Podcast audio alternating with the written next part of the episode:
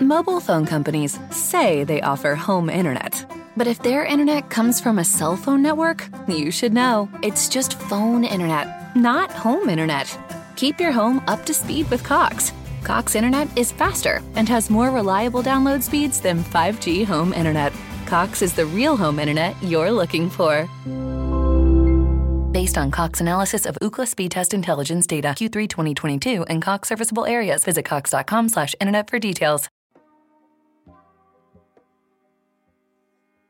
Ciao a tutti ragazzi, benvenuti su Stay Nerd e in particolare sul nuovo show dedicato ad anime, manga e Giappone, Japan Records. Io sono Alessia e spero di riuscire a tenervi compagnia con questa e le future puntate in cui parleremo di vari argomenti, commenti alle nostre serie preferite, eh, consigli su qualcuna un po' meno conosciuta e anche tematiche magari un po' più scottanti ed attualità o anche culturali, perché no? Quindi eccoci qua, eh, quella di oggi è una puntata per lo più introduttiva per farmi conoscere e avere anche un confronto con voi su quelle che sono le nostre esperienze nel mondo anime e manga. Um, essendo appunto una, una, puntata introduttiva sarà eh, molto personale. E io infatti ho 25 anni e ho cominciato ad avvicinarmi ai primi anime e ai primi manga durante la mia preadolescenza. E poi ho sviluppato un interesse sempre maggiore eh, mentre poi andavo al liceo e infine eh, questo mi ha portato all'università dove studio giapponese. E se siete più vecchi o più giovani di me, penso che il nostro percorso sia stato particolarmente diverso. Se siete più vecchi perché semplicemente c'era molto meno accesso a questo tipo di media, Era, erano tempi molto diversi sia perché i cartoni venivano portati in tv, eh, molto spesso anche censurati, Um, mentre i fumetti ancora c'erano pochi titoli disponibili, diciamocelo, e soprattutto venivano pubblicati uh, in quel formato sottiletta che ancora in molti ricordano. Invece chi è più giovane di me sa già dove trovare praticamente tutto, poiché esistono i servizi streaming uh, di Netflix, Vid, Crunchyroll e quindi non ci sono più quei forum con il fansub da andare a cercare e aspettare che finalmente finis- finisse il buffering. E, ehm, e poi, vabbè, le case editrici naturalmente si sono evolute, sono cresciute e ormai selezionano ottimi titoli che vengono eh, portati abbastanza regolarmente. Prima in effetti c'era anche un po' questo problema ehm, con case editrici che comunque non riuscivano a mantenere una certa regolarità. Per fortuna le cose sono cambiate e io mi sono trovata praticamente nel mezzo di questo cambiamento e mh, perciò volevo parlarvene, eh, illustrarvi un pochino come ho conosciuto i manga, quali sono stati i miei primi eh, manga letti e anime visti. Così vi dico qualche titolo, magari qualcuno ancora non lo conoscete se siete più novizi e infine come quindi sono cambiati anche i miei gusti vedendo le mie ultime letture, saranno pochissime, però eh, ho fatto una scelta fra quelle che più mi hanno colpito. E se eh, questa puntata vi ha scatenato qualche ricordo, oppure comunque vi siete incuriositi eh, per qualche serie che, che, cito, vi invito a seguirci su Facebook e Instagram, sulle pag- pagine ufficiali di Stay Nerd e potete scriverci direttamente lì, oppure se volete potete seguire anche me su, sul mio Instagram personale che eh, è orient underscore ale94, sì ho fatto un po' un gioco di parole col mio nome orientale e niente, quindi lì potete scrivermi senza problemi, possiamo fare due chiacchiere e soprattutto spero che mi diate anche un feedback perché ci tengo a sapere la vostra opinione e magari potete anche suggerirmi qualche argomento eh, che vi va di sentire, perché no? Quindi cominciamo subito. Allora, iniziamo col dire che non conoscevo i manga da bambina, non ho avuto nessuno che mi ci abbia introdotto e anzi praticamente ho dovuto fare tutto da sola fino al liceo. Um, nonostante tutto, però, sono riuscita a avere un primo avvicinamento grazie a mia madre perché a parte i cartoni eh, che guardavo in televisione, mia madre mi ha regalato il, il mio primo vero manga effettivamente, solo che non, non, ho, non, sapevo all'epoca che cosa fosse, pensavo fosse una trasposizione di uno dei tanti cartoni che guardavo, in questo caso Dragon Ball, banalmente. E era uno dei primi volumi della serie di Dragon Ball, un'edizione che ricordo aveva la copertina nera, magari qualcuno di voi chi lo sa ce l'ha. E sappiate che adesso, tra l'altro, c'è la, l'edizione full color, quindi se vi interessa potete trovarla. E adesso a settembre inizia la saga dei cyborg, quindi è già parecchio avviata. E insomma, avevo uno dei primi volumi invece dove eh, Goku combatteva col padre di Piccolo, quindi al Satan, e l'ho letto e riletto in continuazione perché né io né mia madre sapevamo il funzionamento dell'editoria manga, quindi ogni mese usciva un volumetto, tu ovviamente te lo compri e si crea così la, la collezione. E perciò pensavo che fosse semplicemente una trasposizione perché in Italia funziona molto diversamente dal Giappone e in Giappone, come sapete, eh, nasce prima il formato cartaceo fondamentalmente, se non è il manga ormai sono le light novel da cui viene tratta più ispirazione per eh, molti degli anime recenti più di successo. E, e poi appunto avviene una trasposizione animata se eh, la, il cartaceo ha avuto abbastanza successo. E di conseguenza pure tutti i vari merch- prodotti di merchandise e, e, quant'altro, mentre invece in Italia è proprio il contrario, prima arriva sempre, è sempre arrivato il cartone e ancora adesso in realtà funziona così e poi di conseguenza vengono prodotti um, gadget, cose per la scuola, penso vi ricordiate tutti gli zaini, i quaderni, i diari a tema di qualche cartone animato. Io per esempio, a quanto pare avevo particolarmente a cuore lo stile di Toriyama, avevo lo zaino di Slampe Arale, compreso anche di portapenne gigante, e, poi i diari invece sono variati, avevo eh, One Piece oppure Beyblade, qualche mia compagna aveva magari Amtaro, quindi c'era veramente una gran varietà. E questo ha fatto sì che però io rimanessi un po' bloccata, insomma, ehm, nella concezione di cosa fossero questi cartoni animati. Il che è strano perché già da bambina notai alcune cose particolari che li distinguevano eh, dai cartoni magari americani, no? Eh, a parte lo stile di disegno con occhioni e quant'altro, ma anche proprio alcuni piccoli dettagli. Ad esempio, nonostante la censura, delle volte si intravedono delle scritte in giapponese sugli sfondi eh, delle varie scene e io mi chiedevo cosa mai potesse essere quella scritta, perché oh, naturalmente erano spesso scritti in kanji o hiragana e non, non potevamo capirli, perciò All'epoca immaginai che fosse una sorta di lingua inventata appositamente per il cartone, che tanto non era importante venisse capita. E invece, potendo pian piano accedere sempre di più al magico mondo di internet, perché da quella che era la me delle elementari siamo poi passati alle medie e alle medie appunto ho potuto cominciare a farmi un po' più una cultura grazie a internet per via delle varie ricerche che si facevano no? a scuola con Wikipedia copiato e incollato pari pari e grazie a varie ricerche ho scoperto l'origine quindi di questi cartoni ovvero che eh, venivano dal Giappone e di conseguenza capii anche che però ehm, non ne arrivavano tanti, non arrivavano tutti gli anime che vengono prodotti in Giappone, ora non arrivano manco adesso tutti, sarebbe impossibile, però eh, sicuramente mh, mm, è aumentato decisamente il numero di anime distribuiti anche in Italia.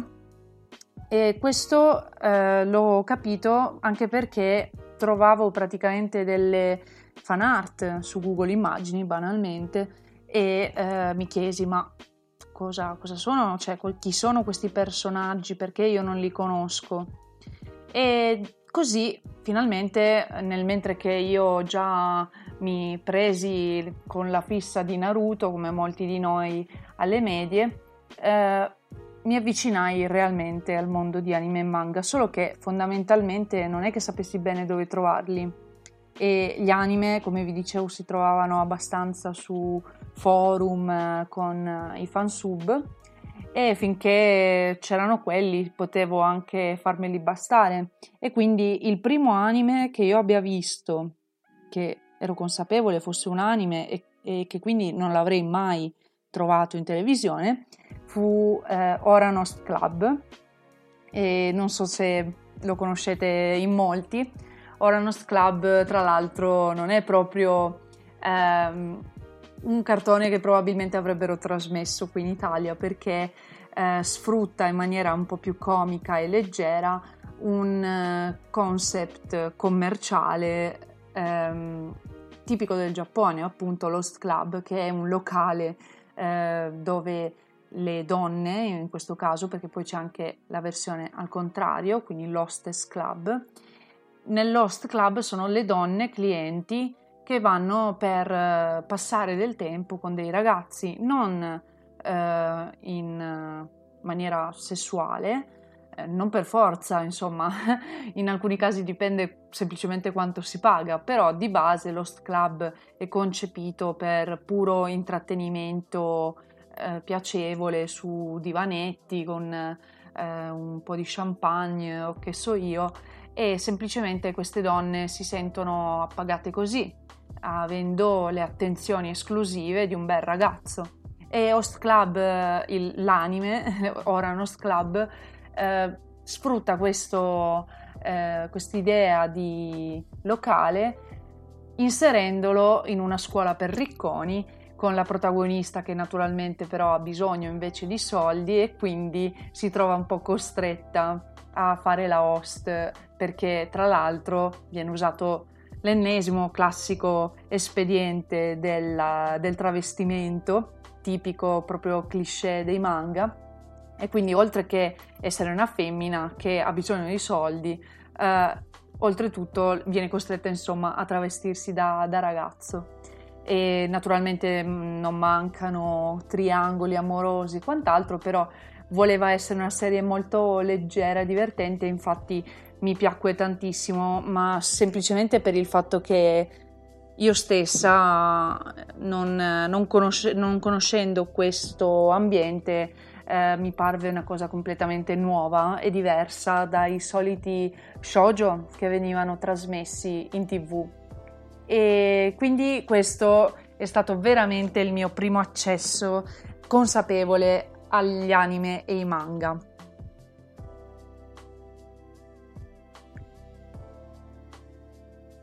Tuttavia, il primo manga poi che ho tenuto in mano è stato Angel Sanctuary. Con il mio ingresso al liceo ho conosciuto una compagna di classe che in qualche modo mi ha fatto sapere, non ricordo neanche come, che la sorella comprava manga e quindi, siccome li leggeva anche lei, decise di passarmeli e quindi veramente ogni settimana mi portava tantissimi volumetti e io me li sbranavo in pochissimo tempo chiedendogliene altri. E Angel Sanctuary è stato, chissà come mai, il primo che mi ha prestato. Eh, mi chiedo come mai perché è completamente diverso anche questo da ciò che vediamo trasmesso in tv in Italia e anche perché ha un'atmosfera gotica tipica della sua autrice Kaori Yuki, eh, che non so perché evidentemente la mia compagna abbia voluto mostrarmi, ma che mi colpì tantissimo, proprio perché oltre all'atmosfera anche i disegni si distinguevano parecchio eh, dai soliti che vedevo in televisione e la storia oltretutto era davvero particolare perché si basava su eh, molti testi eh, religiosi ed esoterici, quindi non solo la Bibbia ma anche ehm, testi apocrifi come il libro di Enoch e poi ehm, varie, vari saperi derivanti dall'angelologia, la demonologia, perché infatti si basava un po' sul classico, sulla classica opposizione tra paradiso e inferno e i due protagonisti, eh, Setsuna e Sara, venivano coinvolti in questa opposizione perché eh, si trattavano di due reincarnazioni eh, di angeli, in particolare Setsuna, che è il protagonista vero e proprio, era la reincarnazione di Alexiel, un angelo potentissimo dotato di tre ali, che però si ribellò a Dio insieme ai demoni. E quindi è anche per questo che eh, lui si rivela essere un elemento chiave di questa, di questa guerra e perciò eh, mi intrigava tantissimo anche solo il fatto appunto che ci fossero degli angeli, dei demoni, eh, la concezione di Dio vista eh, da un occhio orientale, perché naturalmente eh, è molto diversa e inoltre in Giappone ehm, il buddismo è più, se vogliamo, una filosofia. Eh, il Buddha, dopo tutto, era un essere umano, anche lui, che raggiunse l'illuminazione e alcune scuole di buddismo ritengono che infatti il, um, il Buddha sia una condizione raggiungibile, quindi l'illuminazione del Buddha raggiungibile da tutti. Perciò è più una filosofia che una religione vera e propria dove si venera qualcuno e invece l'altra religione più autoctona del Giappone, ovvero lo shintoismo, è basata su spiriti ed essenze della natura. E quindi comunque eh, queste venivano effettivamente venerate, eh, facevano parte della quotidianità di, di un villaggio e delle persone e perciò ancora si distingue dalla nostra concezione di Dio, anche perché appunto abbiamo eh, persino un figlio di Dio e di conseguenza tutto ciò viene rielaborato eh, dall'autrice in modo tale ovviamente da farle più comodo possibile e creare una storia completamente nuova, in cui alla fine l'umanità non è al centro effettivamente, ma semplicemente um, neanche spettatrice, sono semplicemente angeli e demoni a muovere le cose e il destino di tutti. E mi colpì davvero tantissimo e quindi non riuscii a fare altro che andare avanti, a essere sempre più assetata di titoli e quindi ve ne cito qualcun altro, eh, sperando che per voi siano familiari o anche nuovi, così riusciamo a confrontarci.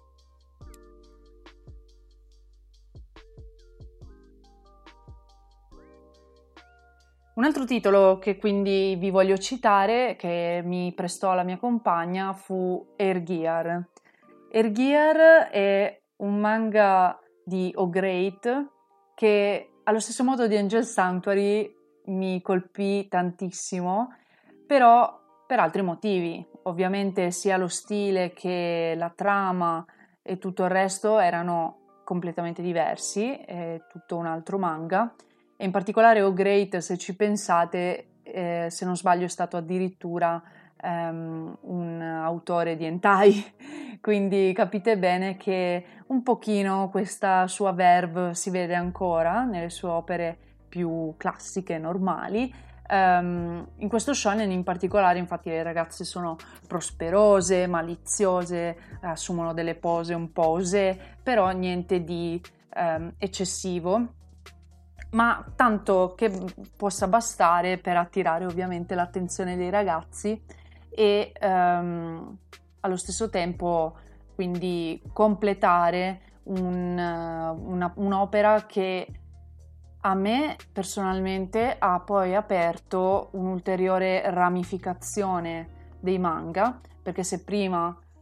concepivo l'idea dello shoujo quindi per le ragazze lo shonen per i ragazzi con Air Gear ho iniziato a cogliere ulteriori sfumature, ovvero lo Spokon, ad esempio, eh, perché in Air Gear la fanno da padrone queste AirTrack, che sono fondamentalmente delle calzature con delle ruote, quindi molto simili a dei pattini, e però eh, un po' come in Beyblade posseggono delle capacità, dei poteri, qualcosa che le rende ovviamente uniche e sensazionali, tant'è che i loro possessori quando le usano eh, riescono a fare acrobazie assurde, eh, secondo me che vengono tratte un po' da eh, pattinaggio di velocità e parkour insieme, quindi molto interessante questa unione di discipline e eh, perciò mi ha fatto capire che può esserci addirittura il manga dedicato infatti allo sport, alle gare, alle lotte sportive e um, davvero l'ho adorato per tutto questo, perché poi ovviamente si sviluppa ehm, con intrighi e rivelazioni tipiche degli shonen fondamentalmente, dove c'è sempre il protagonista, in questo caso che si chiama Ikki, eh, che deve in qualche modo arrampicarsi su una vetta eh, in cima alla quale ci sarà ovviamente il nemico più forte oppure um, un obiettivo particolare da raggiungere. E quindi era molto coinvolgente Air e devo dire che secondo me dovreste recuperarlo eh, non solo per la storia coinvolgente ma anche come dicevo per i disegni che sono veramente ottimi o great comunque nonostante magari le pose forse ogni tanto troppo eh, forzate magari sono comunque eh, i corpi sempre molto proporzionati e i personaggi tutti distinguibilissimi tra loro. Se ci pensate, un difetto degli shoujo è anche questo, no? Um, I volti, soprattutto, e poi dopo anche le fisicità, sono tutte molto simili tra loro. Invece, con O abbiamo già qualcosa di più variegato e devo dire che la cosa mi piacque davvero tantissimo e questo mi fa riflettere soprattutto poi per l'ultima parte di questa puntata, ovvero come sono cambiati i miei gusti, perché ultimamente tra l'altro ho fatto un po' di ordine tra le mie serie e mi sono resa conto che alcune che posseggo veramente non mi interessano più. Quindi sarà un po' l'età o saranno anche i miei gusti cambiati, ma ehm, mi rendo conto che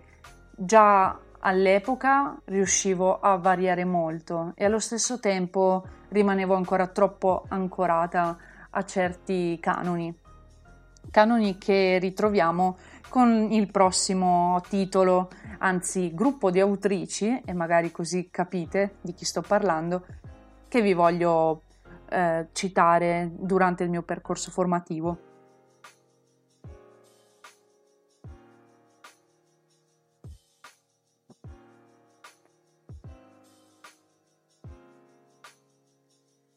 E beh, avrete intuito che sto parlando delle clamp, di cui vi abbiamo già parlato sul nostro sito e le clamp, nonostante io le abbia incluse in un canone che mi, abbia, che mi ha in qualche modo tenuta bloccata, eh, io comunque continuo ad amarle. Le amo perché sono riuscita a creare un loro universo vero e proprio in cui ogni loro opera si inserisce senza tuttavia essere necessaria per comprendere tutte le altre. Quindi se leggete Tsubasa Reservoir Chronicles e Cardcaptor Sakura, sì, troverete gli stessi personaggi fondamentalmente, Sakura, Shaoran, però non sono collegati tra loro fondamentalmente e quindi sono due opere a sé stanti che possono essere lette senza alcun problema. E, ehm, inoltre le clamp riescono a variare i loro generi. Se Carcaptor Sakura era uno shoujo maggiocco, quindi c'era sì l'elemento amoroso, però fondamentalmente si basava su una ragazzina che otteneva dei poteri magici, come anche Ryorta ad esempio, abbiamo Tsubasa che invece diventa un po' più un'avventura fantasy, poi abbiamo invece Chobits che invece tratterà eh, della fantascienza e dell'intelligenza artificiale nello specifico e addirittura arriviamo a toccare il sovrannaturale con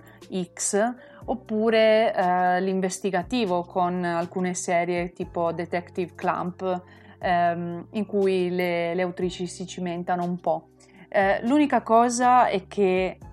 non sempre è la stessa ehm, disegnatrice per tutte le opere. Spesso e volentieri usano Mokona eh, come principale disegnatrice, mentre le altre applicano retini o inchiostrano, però di tanto in tanto qualche volta c'è anche Nekoi che eh, assume invece questo ruolo, come ad esempio in Tsubasa. Infatti, di nuovo, Tsubasa e Sakura eh, hanno gli stessi personaggi, ma sono molto diverse come storie eppure come disegni. Vedrete veramente una differenza abissale. E quindi la mia amica mi prestò Card Captor Sakura perché naturalmente io espressi il desiderio di leggerla e comprenderne meglio la storia perché da, da bambina eh, mi piaceva tantissimo, avevo la bambola, mi ci ero anche travestita a carnevale e, e poi tutti gli altri ovviamente perché volevo conoscere di più queste autrici. E le clamp sono quindi una costante eh, del mio percorso ancora adesso, così come un'altra autrice ancora di cui vi voglio parlare.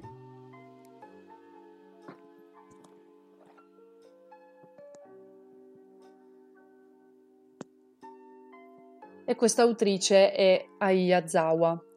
Ora, Ai Yazawa sappiamo benissimo tutti che è rimasta in qualche modo bloccata eh, nel suo lavoro con Nana, che è la sua opera magna, e non si sa quando finirà,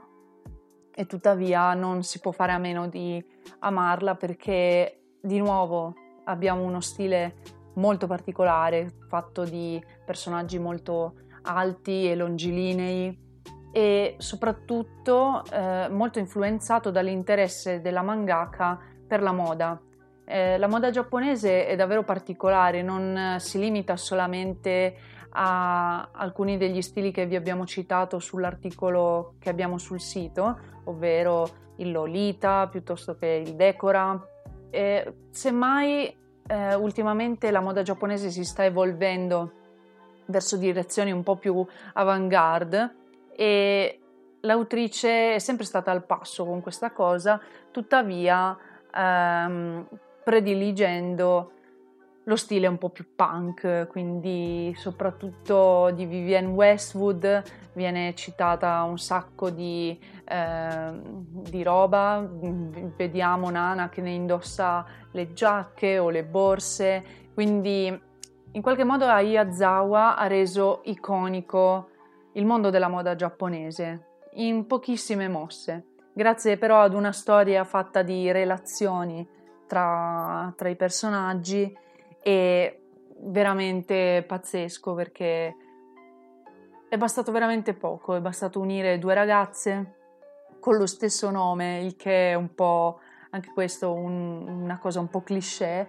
e però talmente diverse che nonostante ciò riescono ad essere veramente tanto amiche. E io devo dire che Nana è stato per me ed è ancora una fonte di continua meraviglia perché eh, mi ispira nell'amica che voglio essere e mi ispira a voler fare sempre di meglio nella mia vita, anche se è difficile. E infatti, secondo me, eh, più o meno una o due volte all'anno ci ritorno, almeno una di sicuro. È una rilettura per me abbastanza costante e devo dire che mi ha segnato. E ricordo che al liceo, dopo aver letto qualche primo volume della mia amica, decisi direttamente di comprarmelo e con un'altra amica andai in fumetteria e ho preso proprio l'intero blocco eh, del manga che era arrivato già fino all'ultimo volume disponibile. Io ho preso l'edizione collection che aveva 21 volumi, tutti molto spessi rispetto ai classici volumetti che escono e mm, e proprio avevo questa torre di cui la mia amica rimase veramente eh, allibita e però ne andavo veramente fiera. Adesso se vi interessa c'è eh, una ristampa poiché ci sono stati anche, mi pare, i vent'anni eh, del, del, manga stesso e quindi ehm, la casa editrice, se non sbaglio la Planet, ha deciso di farne una ristampa, così come ha deciso di ristampare anche Paradise Kiss, un'altra opera della Yazawa, seguito ideale diciamo di Cortili del Cuore e insomma in qualche modo si vede che eh, sanno che anche le generazioni successive alla mia eh, sono appassionate della Yazawa, non ci si può fare niente.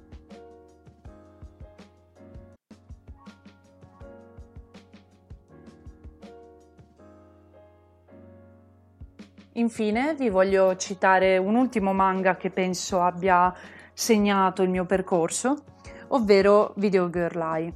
eh, di Masakazu Katsura. E penso che mi abbia segnato per il semplice fatto che di nuovo eh, il suo stile è molto particolare e soprattutto eh, facile da distinguere. E inoltre c'era anche in questo caso un elemento fantasy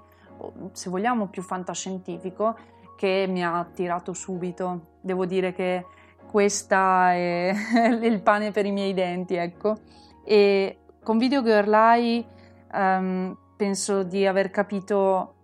ancora di più il fatto che i manga non sono solo appunto tutte quelle magie e quelle, quegli occhioni dolci e solo quelle storie d'amore strappalacrime ehm, però piene di zucchero. I manga possono essere più maturi e trattare l'amore anche adolescenziale in maniera ehm, elegante e seria. E Katsura ce la fa appunto in Video Girl Eye ehm, con il suo protagonista Yota Moteuchi, che infatti è un ragazzo normalissimo che però non ha molto successo con le ragazze e per questo un giorno si trova in questo videonoleggio misterioso che non aveva mai notato prima e affitta una videocassetta. Prendetevi conto di quanto è vecchio questo anime e questo manga, perché poi ha avuto anche un anime, ma vi consiglio la controparte cartacea come sempre. Prende questa videocassetta che è intitolata Io ti consolerò e che in copertina ha una ragazza carina che infatti si vedrà poi sul nastro e di punto in bianco uscirà dallo schermo del suo televisore. E uscendo dal suo televisore questa ragazza si materializza, si presenta, si chiama AI appunto, è una video girl e serve a risollevare diciamo il morale, lo spirito alla persona che ha noleggiato la sua cassetta. Inizialmente sembra voler risollevare qualcos'altro, diciamocelo, però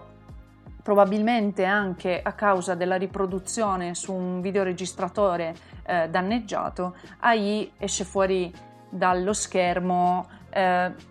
in realtà non proprio comportandosi poi come una videogirl vera e propria e questo causerà non pochi problemi a Iota ma anche a lei stessa perché ovviamente c'è qualcuno dietro la creazione delle videogirl. E non vi dico altro ovviamente perché se volete recuperarlo, secondo me ancora si trova in giro. Io personalmente posseggo la versione Greatest,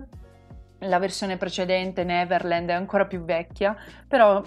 spero anche che prima o poi la ristampino, ma penso che la versione Greatest come la mia sia ancora facile da trovare in qualche fiera in giro, perciò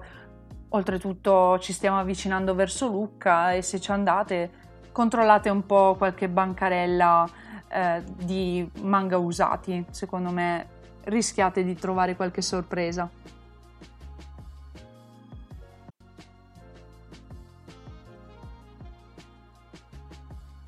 Ed eccoci quindi verso insomma la mia età adulta, diciamo così, ovvero dall'università in avanti, quando ormai i miei gusti si sono abbastanza stabilizzati eh, ho potuto iniziare anche ad avere una casella in fumetteria e di conseguenza ad accumulare sempre più serie. E questo significa che ho migliorato i miei gusti, ho migliorato il modo di fare acquisti. Diciamo di no e diciamo di sì, nel senso che una volta con i miei primi acquisti appunto durante il liceo ero talmente entusiasta delle scoperte, di tutte queste nuove storie a mia disposizione che davvero compravo la qualunque. E io non riuscivo proprio a farne a meno ragazzi. Confesso che addirittura rubacchiavo qualche soldo a mio padre di nascosto per riuscire a permettermi eh, tutte le serie che volevo ed erano veramente troppe insomma. Eh, non avevo un minimo di criterio. Invece almeno oggi eh, posso dire di aver recuperato quelle che realmente mi interessano. E soprattutto, come vi dicevo prima, ho iniziato a risistemarle un po' perché ne ho ancora diverse in corso e quindi necessito sempre di spazio un po' e ho deciso quindi di fare un riordino eh, di quelle che posseggo. E devo dire che ne ho tolte fuori dalle mie librerie eh, circa una decina credo di cui assolutamente non mi interessa più niente e, e infatti basta eh, vedere che alcune di queste le ho comprate proprio durante il liceo. Quindi sicuramente mi sento di consigliarvi di eh, non sprecare troppo i vostri soldi in questo momento e di ragionare bene su quello che state comprando. Non comprate per forza titoli solo perché vi sembrano mainstream. Eh, ora come ora, se io avessi eh, 15 anni comprerei Boku no Hero Academia solamente perché lo comprano tutti, piace a tutti. Io invece crescendo per fortuna ho sviluppato questo senso di um, eh, non lo so, rigetto per le serie mainstream. Quindi in realtà Boku no Hero assolutamente la seguo e la adoro, però non perché piace agli altri. Quindi quando piace una cosa a tutti, io in realtà sono sempre un po' titubante e aspetto un bel po' prima di riuscire ad avvicinarmici. Mi è successo ad esempio con Attack on Titan, di cui vi confesso tra l'altro di non avere il manga perché ha i disegni troppo brutti, non ce la faccio. Voi cosa ne pensate? Perché invece l'anime lo trovo veramente molto ben fatto e i disegni appunto di gran lunga superiori, quindi non riesco proprio a capire. e Perciò, visto che stiamo citando cose abbastanza recenti, vi cito velocemente eh, tre titoli che sto seguendo al momento, che tra l'altro solo uno di questi possiede una trasposizione anime e cominciamo subito da questo, ovvero The Promised Neverland. Eh, The Promised Neverland è stata secondo me la rivelazione eh, di quest'anno Um, e penso non ci sia neanche bisogno di presentarvelo, insomma, questi bambini che inizialmente erano destinati a diventare cibo, cibo tra l'altro di qualità per dei mostri di cui non conosciamo la provenienza, non conosciamo il perché eh, si nutrano di umani, o meglio, ovviamente si scoprirà perché se no non sarebbe una sceneggiatura scritta bene, però insomma all'inizio è veramente un grosso mistero che questi ragazzini, in particolare la protagonista Emma e poi i suoi amici Ray e Norman, cercheranno di, di scoprire e di anche insomma sovvertire come sistema. E siamo arrivati al volume 10 con J-Pop eh, dal mese scorso, se non sbaglio, e niente, la storia si sta facendo sempre più avvincente, sempre più emozionante anche dal punto di vista dell'azione, eh, tuttavia è pur sempre abbastanza cruento e forse anche per questo, insomma, che ci tiene così incollati alle pagine, no? E lo stesso si può dire degli altri due manga che vi voglio andare a citare, ovvero Starving Anonymous e Il convento dei dannati. Starving Anonymous è appena uscito il primo volume e ve lo straconsiglio, è un survival horror, quindi non pensate a qualcosa di sopravvivenza nella giungla, ma semmai proprio sulla nostra terra e soprattutto più o meno nello stesso contesto in cui ci troviamo ora con il riscaldamento globale. Viene proprio introdotto così, eh, in Giappone in particolare è stato ehm, è stato colpito il paese da questo surriscaldamento anomalo di origine ignota, ma secondo me è ispirato a quello che sta succedendo adesso, e ehm, tutti gli esseri umani in realtà si viene a scoprire sono eh, messi all'ingrasso, quando vengono rapiti a loro insaputa, vengono poi messi all'ingrasso per essere poi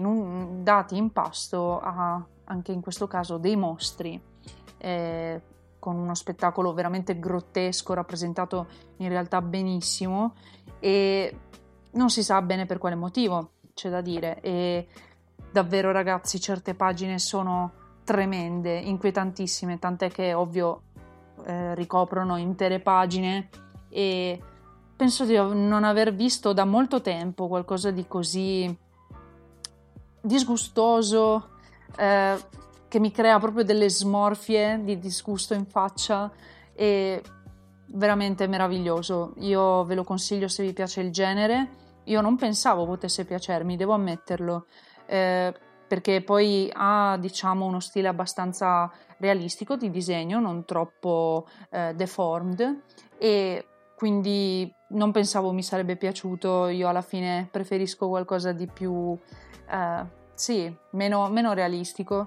però è fantastico. Lessi le scan eh, dei primi cinque volumi, poi non se ne trovano più e non riuscivo a smettere, non riuscivo veramente a fermarmi, quindi essendo solo uscito il primo volume io ve lo consiglio, prendetelo, recuperatelo. Non penso sarà una lunga serie, secondo me non arriverà a più di 20 volumi al massimo e niente, davvero, eh, compratelo. Mentre invece il convento dei dannati si svolge eh, nel XVI secolo durante il Sacro Romano Impero in Germania circa e durante quest'era sapete benissimo che le donne, anche quelle più colte, venivano considerate come delle streghe. E qua abbiamo la protagonista che è una figlia adottiva di una donna considerata strega. E infatti eh, Ella, questa ragazzina, ehm, verrà rinchiusa insieme a tante altre come lei in un eh, convento di, di un ordine monastico che cerca di correggere queste ragazze e il loro passato. E lei però ovviamente cercherà di ribellarsi e di ottenere la propria vendetta. Mi piace moltissimo come si sta sviluppando, la protagonista secondo me è davvero ben scritta e inoltre eh, anche qua c'è un bel po' di crudeltà e sangue che sgorga ovunque e Inoltre, se la cosa vi può incentivare, sono solamente sei volumi, ne sono usciti tre, quindi siamo a metà e devo dire che J-Pop eh, di nuovo non si smentisce con le sue scelte perché dal suscitato The Promised Neverland a questo sta veramente facendo ottime scelte editoriali.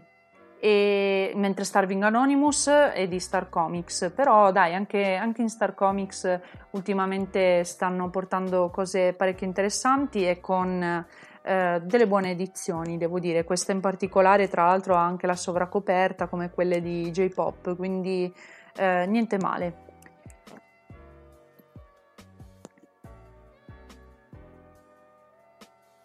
Come potete aver capito, perciò finiamo qui. E questo è stato il mio percorso. Noterete dai titoli che vi ho citato all'inizio e dalle cose che dicevo mi piacevano di più da bambina,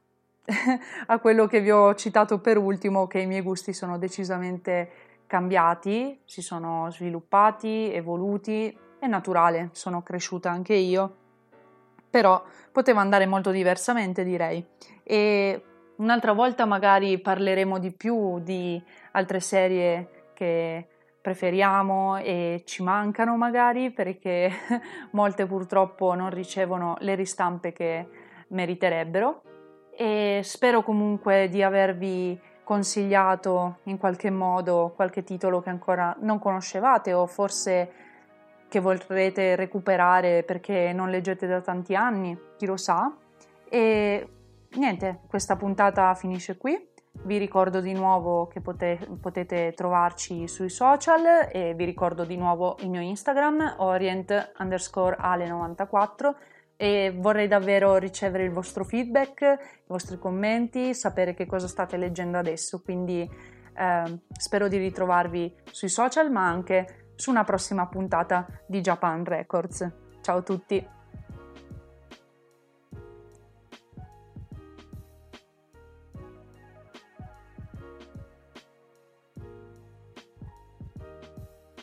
Mobile phone companies say they offer home internet. But if their internet comes from a cell phone network, you should know. It's just phone internet, not home internet. Keep your home up to speed with Cox. Cox internet is faster and has more reliable download speeds than 5G home internet. Cox is the real home internet you're looking for. Based on Cox analysis of Ookla speed test intelligence data Q3 2022 and Cox serviceable areas, visit cox.com/internet for details.